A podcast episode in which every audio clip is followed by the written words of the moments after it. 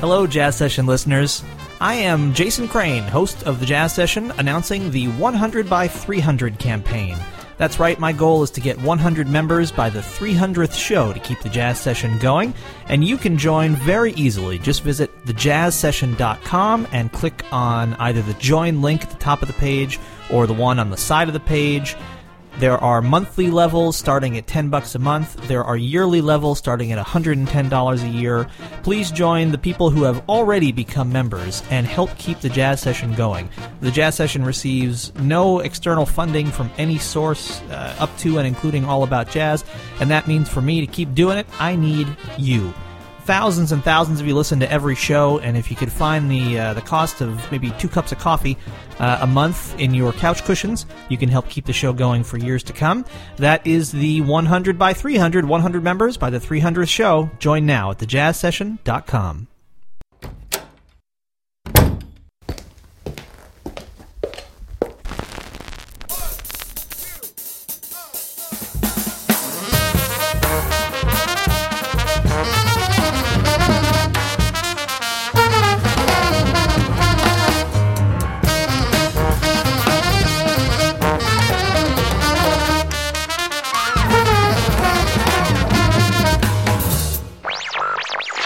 Lesson 1 Basic Hip.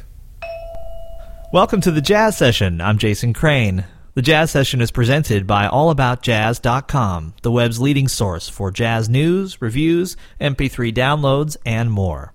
Every episode of this show is available for free anytime you want it at thejazzsession.com. You can subscribe via iTunes or an RSS reader, and the links to do that are at the Jazz Session. And most importantly, you can become a member of the Jazz Session and help keep this show coming to you. This show receives no financial support from anybody except you. So if you'd like to keep these interviews coming your way, please become a member, which you can do at thejazzsession.com slash join. My guest today is the singer and songwriter Rebecca Martin, and she takes a, a new direction on her new album, When I Was Long Ago, which is that she sings uh, standards. She sings tunes by other people and, and primarily classic tunes by other people, uh, beginning with this one, For All We Know. Why should we waste a night like this? Why should we waste a single kiss? A kiss that is never tasted forever and ever is wasted. For all we know, we may never meet again.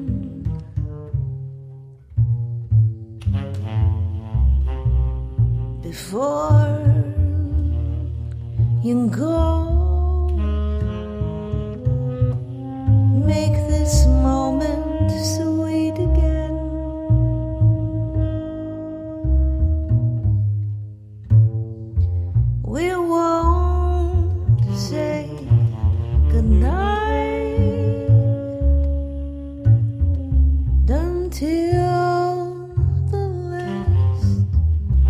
minute.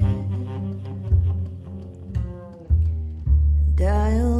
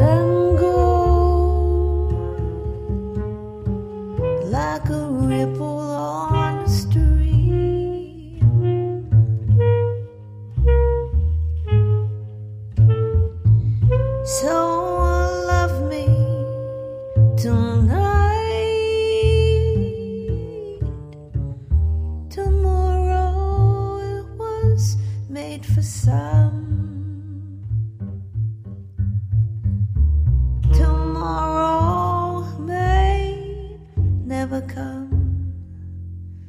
for all we know.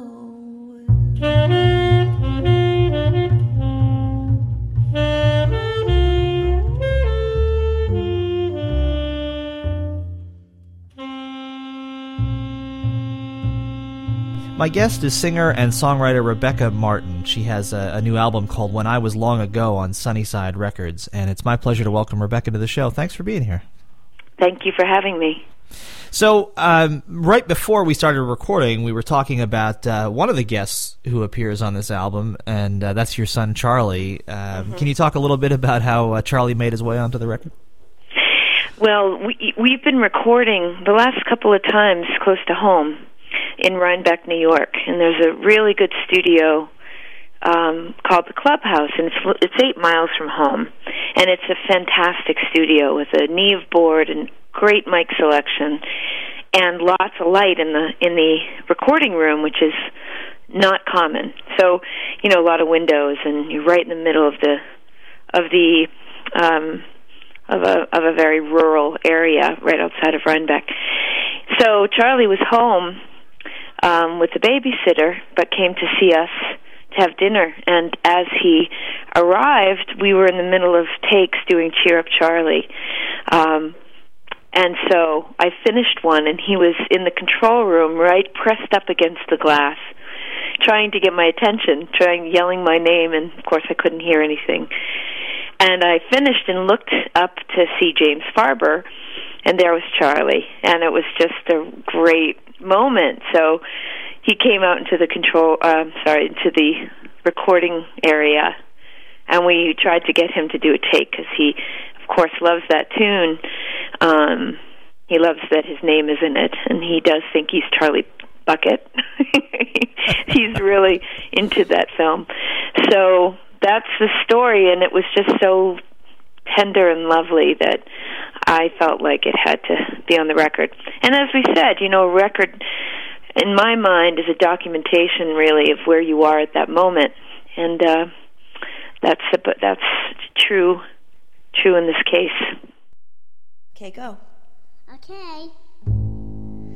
You get blue like everyone, but me and Grandpa Joe. Right here, hon. Look in here. Mike. Can make your troubles go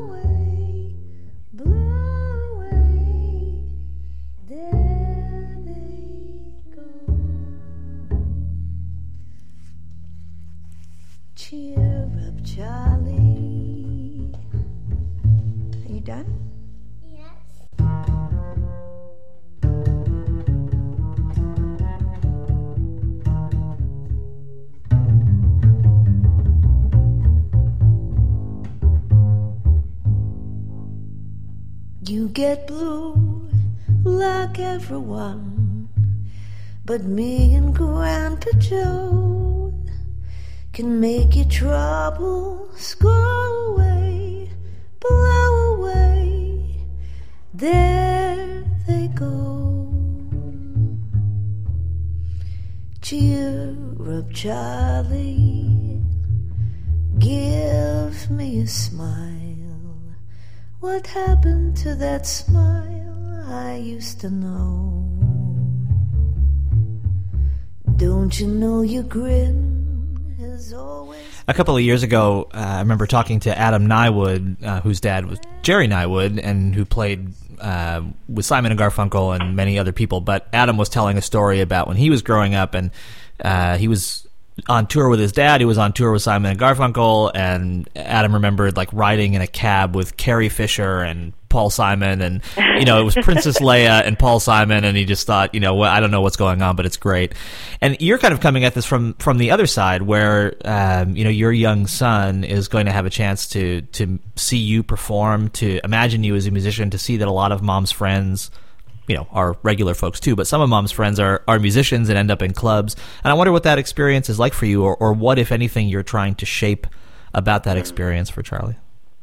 Well, initially, you know, for the, for the last bunch of years, I've I've my my focus with him is to keep him uh, on schedule for himself, and everything is taken a back seat to my son's schedule. Um, so when I would perform, when he was younger, um, I was uh, keeping him home. So he really wasn't getting it in the beginning and he's a very active child. He doesn't like to sit much and and listen at this point. He really processes things on his feet.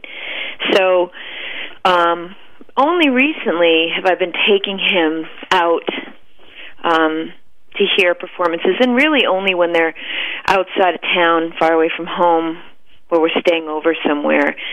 Um he definitely gets what what his life is you know his between larry and my larry grenadier who's his father and my husband between his schedule and mine you know it's a lot of coming and going and he understands why and um he's actually really comfortable with it. So as he ages you know he will go out and tour with us a lot more but school and everything else is super it's super important to me that none of that is interfered with while he's going through this critical time. He's 5 now so got a few more years of making sure that he's feeling um you know secure in his in his world really before he is inundated with ours yeah that's a great great way to think about it.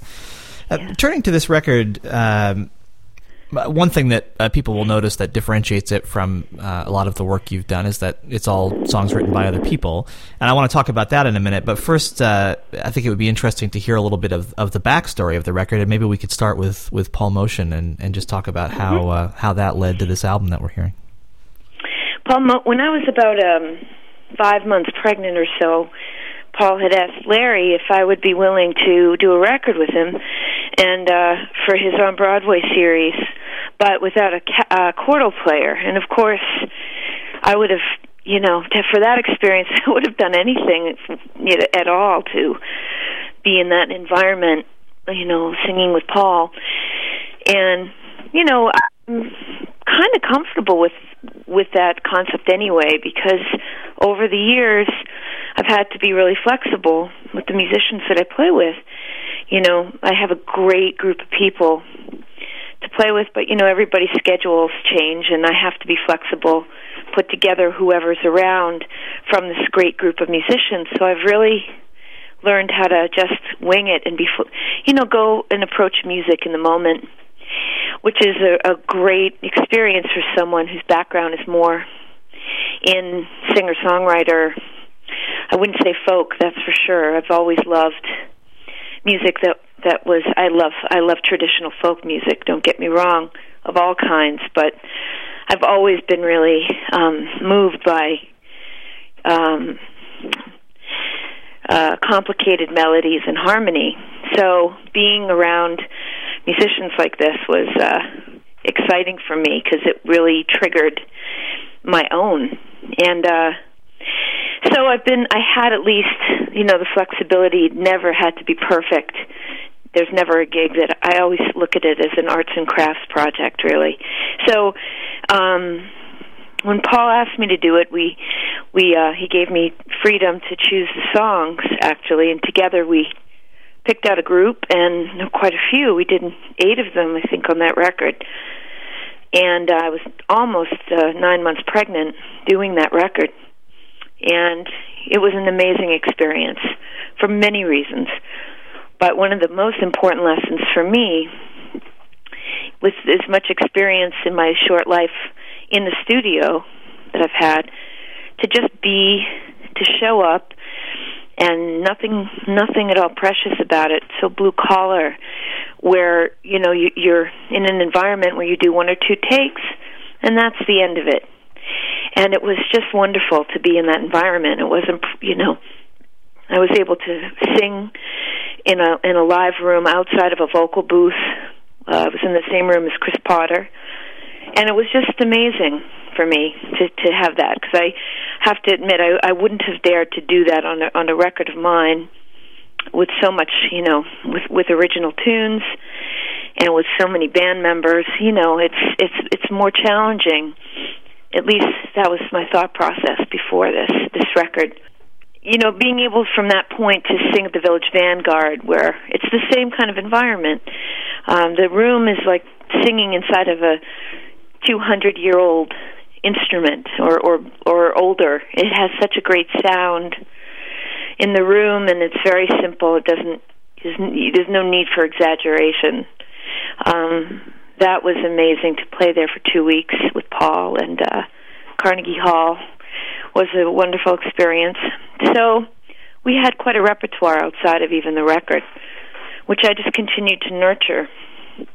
And in between that record and this, I did another record of originals called The Growing Season, and prepared to do the record that I, I, I did this year, which is When I Was Long Ago, with Bill and Larry, who have been my trio for about a decade now. So it was very comfortable to do. Um, although in the end, doing it, we did it live.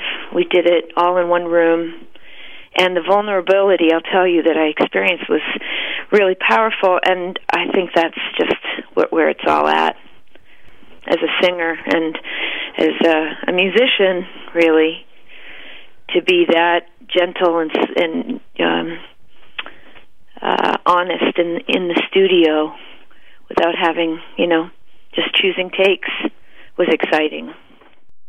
Old man sunshine, listen you. Don't you tell me dreams come true. Just try it.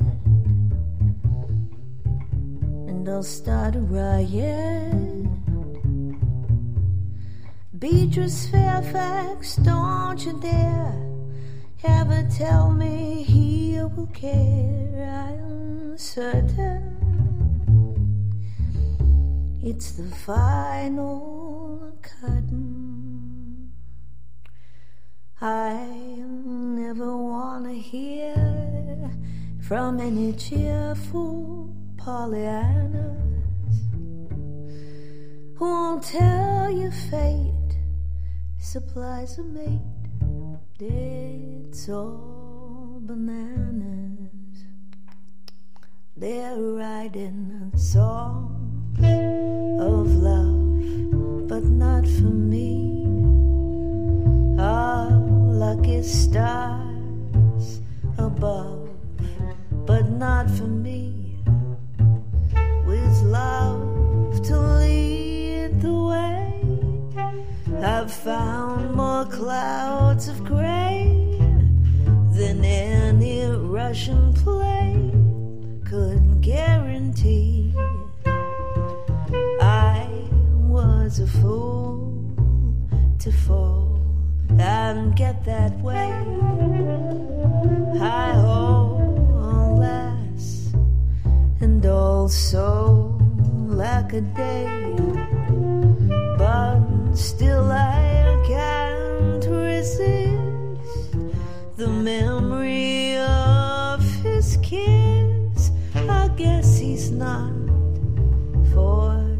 Yeah, I'd like to talk more about that, but I want to make sure that um, the listeners understand the idea of not having a chordal instrument. So, in other words, a, a piano or a guitar or somebody to outline the harmonies.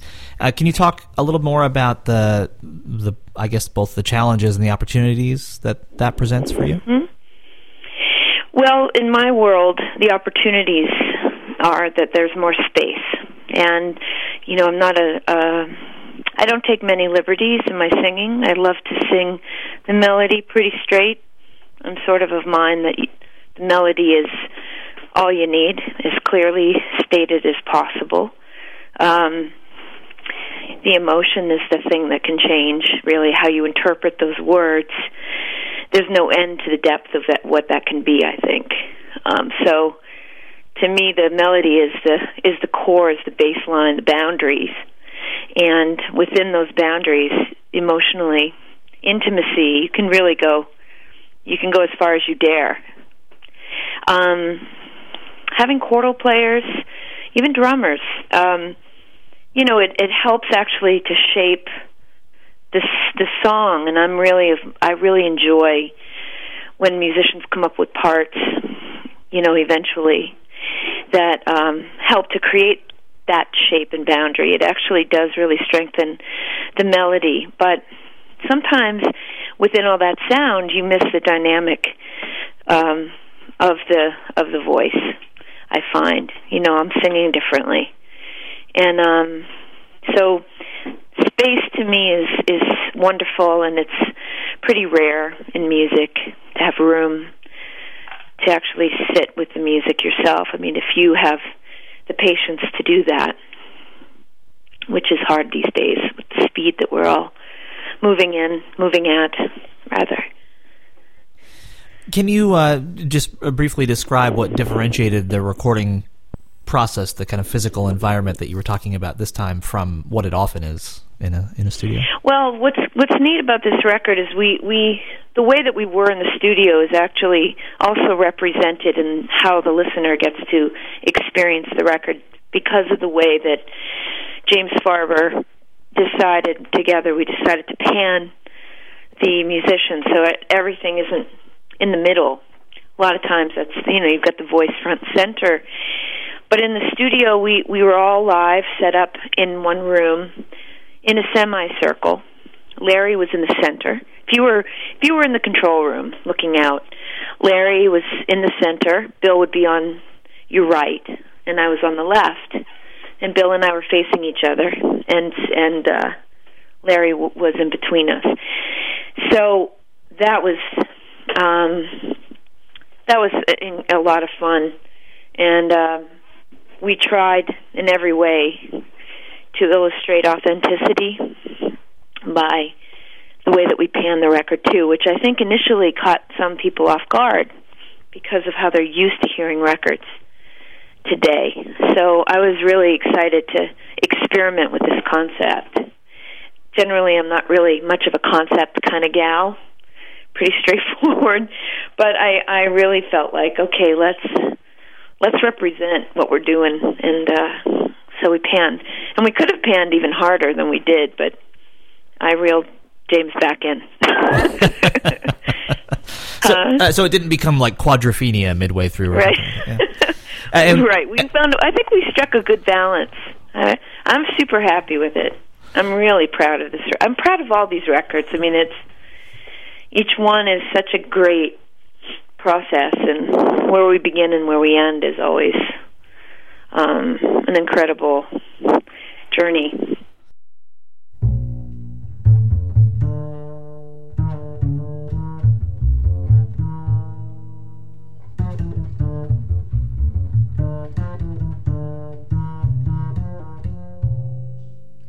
I used to visit all the very gay places, those come would make places where one relaxes on the axis of the wheel of life to get the feel of life from jazz and cocktails. The girls I knew had sad and sullen gray faces with disengaged races that used to be there. You could see where they'd been washed away by two a minute through the day. Twelve o'clock tales. Then you came along with your siren song to tempt me to madness. I've thought for a while that your poignant smile was tinged with the sadness of a great love for me. This is an obvious question, but it probably needs to be asked, which is why did you record an album uh, of other people's music? Well, I'm I am a songwriter, and so I love songs, whether I've written them or not, and um, why go back to songs that you know from the uh, Great American Songbook and maybe not interpret more modern songs, which might be um, what some people might expect from someone who's writing modern songs. Um, I really, you know, who knows why we move towards things. I've always moved towards uh, you know diff- other time periods, and uh, I definitely don't. Uh, I definitely feel like I landed in the wrong era. I can tell you that for sure. Well, there's no accidents in my mind, but that's how I feel. So I really identify with the romanticism of these tunes and the language, and um, just the feeling that I that I have when I hear these songs. Um, so it was really it's been a no-brainer for me. I grew up listening to them. My mother and father were um, musicians too, and they would play them, you know, in at at home, and you know, so I was really exposed to to this stuff. But I also enjoyed pop music too as a kid, and I think um, it's all in there, all all of what I've heard and grew up with. So I don't know. I thought it would be really a really exciting project to do something like this and to try to sing these tunes to make them authentic again. Uh, even if it's an unconventional way to do it, I almost felt like something had to be done in an unconventional way to kind of get everybody back to center to recognize that these are just great songs. It's not about me. It's not about the musicians. Let's focus on let's let's highlight these songs and see if we can, you know, start over again. Hit the reset button, you know, almost, which is maybe a grand point of you know a grand way to look at it, but that is what encouraged me. I wanted to see if I could hit the reset button, just even for myself to to interpret songs like "For All We Know," which you've heard so many great versions of. Um, I mean, it's a real challenge to do that, to move away from those and to try to just honor the words and the melody. Simple. No moon at all, what a night.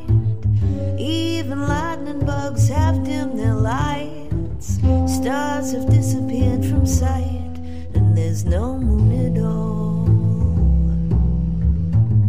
Don't make a sound, it's so dark. Even Fido is afraid to bark. What a perfect chance to park, and there's no moon at all. We want atmosphere for inspiration, dear. One kiss will make it clear that tonight is right and bright moonlight might interfere. No moon at all up above. This is nothing like they told us of. Just to think we fell in love, and there's no moon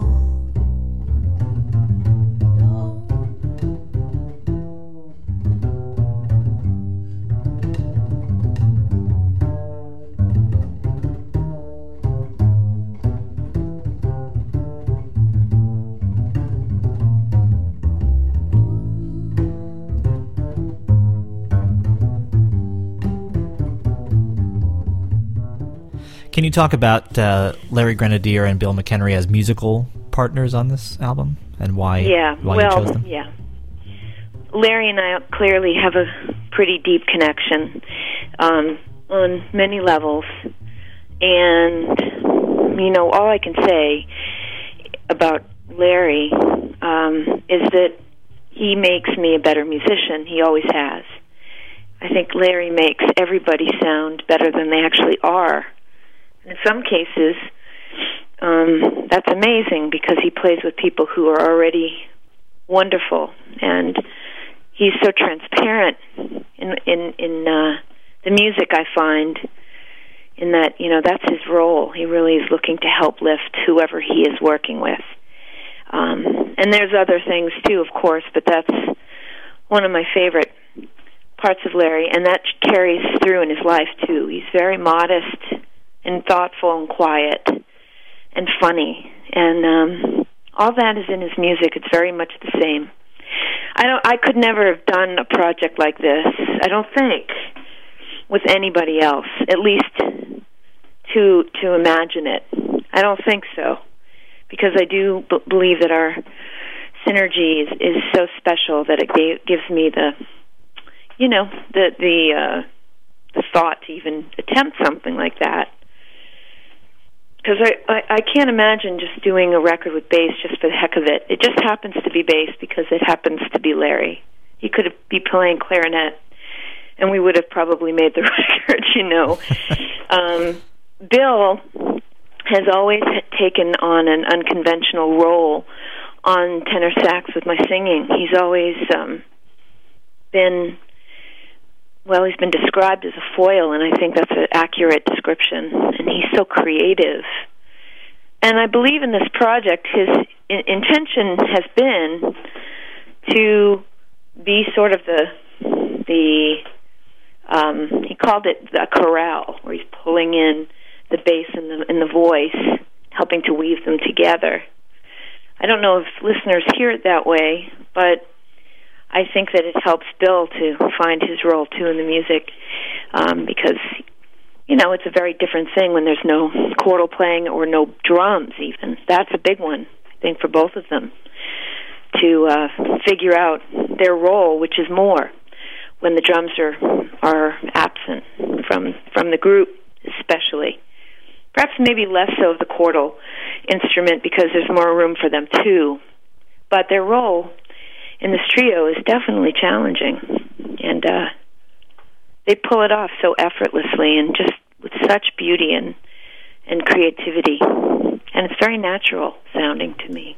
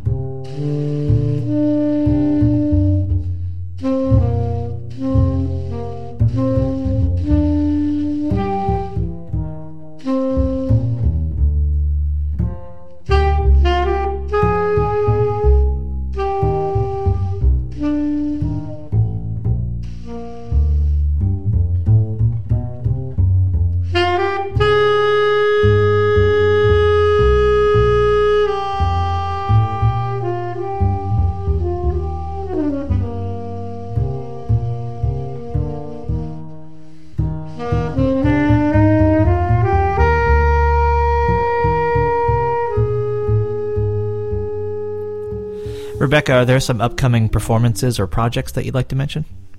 Yeah, I'm playing on um, at the Jazz Standard um, in December, and uh, with the trio, and we are planning on doing quite a bit of, of touring next year. So, you know, people can check into our to my website for dates to see if I'll be coming anywhere near where they are. Um, but another project that I'm working on is kind of a fun uh, project. I'm not sure where it's going to all lead, but I'm working with um, Gretchen Parlato and Becca Stevens on a trio project, the three of us, and we call it Girls Gone Mild, which, is, which is funny. Bill came up with that because we were all the weekend that we were all together making music. We were eating beautiful meals and doing all this stuff and we put some stuff up on Facebook to share with our friends. And Bill McHenry wrote "Girls Gone Mild," which means I don't know that I guess we're not that crazy. but um that's going to be fun. We're playing at Cornelia Street two nights in January, the end of the month, um, in New York City, and um, the rest right now I'm just preparing to tour and working on music for another record, two more records actually. Because of Charlie's schedule and because now I'm settled inside, in, into a community in upstate New York in Kingston, I have gradually moved into doing a lot of uh, work in the community, and that's led to now a full time position as executive director of the Kingston Land Trust, which uh, sounds um, like it's left field, but really I've I've been involved in some pretty big um, initiatives in open space and gardens and food security um, and the like. And so these days too, along with music, I'm thinking a lot about community building and how to sustain a community now and and you know into the near future and um it's been an incredible opportunity and I, I really love it. Um and it's a lot. There's a lot going on between that music and Charlie and home. But it all feels like I have I'm exercising all of the things that I do and that I love and um like all the right ingredients for a good stew. Well, my guest is Rebecca Martin. She has a new album called When I Was Long Ago. It's on Sunnyside Records. And uh, Rebecca, it's been a real joy to talk to you and to hear this music and the albums that preceded it. And I thank you a lot for coming on the show. Thank you, Jason. Have a great holiday. Thanks, you too. Oh Lord, why did you send the darkness to me? Are the shadows forever to be? Where's the light I'm longing to see?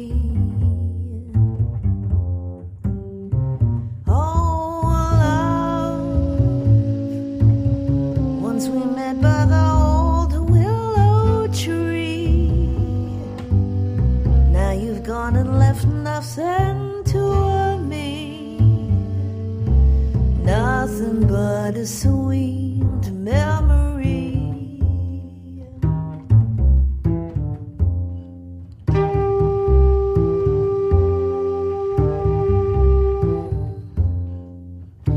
Willow and weep for me. Willow weep for me.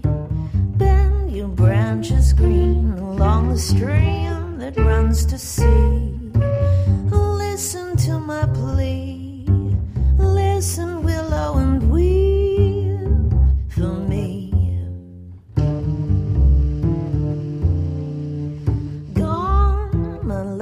Dream, lovely summer dream. Gone and left me here to weep my tears into the stream. Sad as I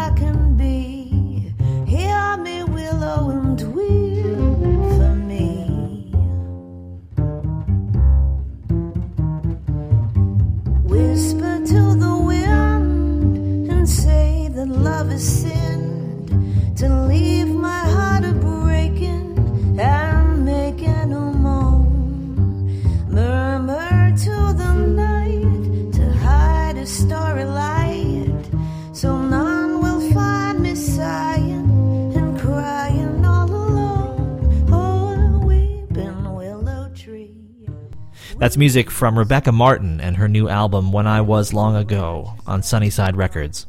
I'm Jason Crane. You're listening to The Jazz Session, presented by AllAboutJazz.com, the web's leading source for jazz news, reviews, MP3 downloads, and more. Every episode of the show is available for free at thejazzsession.com, and if you go there, you can also become a member. Thousands of you listen to each and every episode, and uh, I need at least 100 of you to become a member by the 300th show in order for this thing to, to really keep chugging along. My thanks to the members of the Respect Sextet. They have uh, a bunch of great albums, all of which are well worth your attention. The most recent one is called Farcical Built for Six, and you'll find it and all the rest of their records and their tour schedule up at respectsextet.com. Thanks also to Dave Rabel. He designed the Jazz Session logo. Please get out there and support live jazz whenever and wherever you can, and then come back next time for another conversation about jazz on the Jazz Session.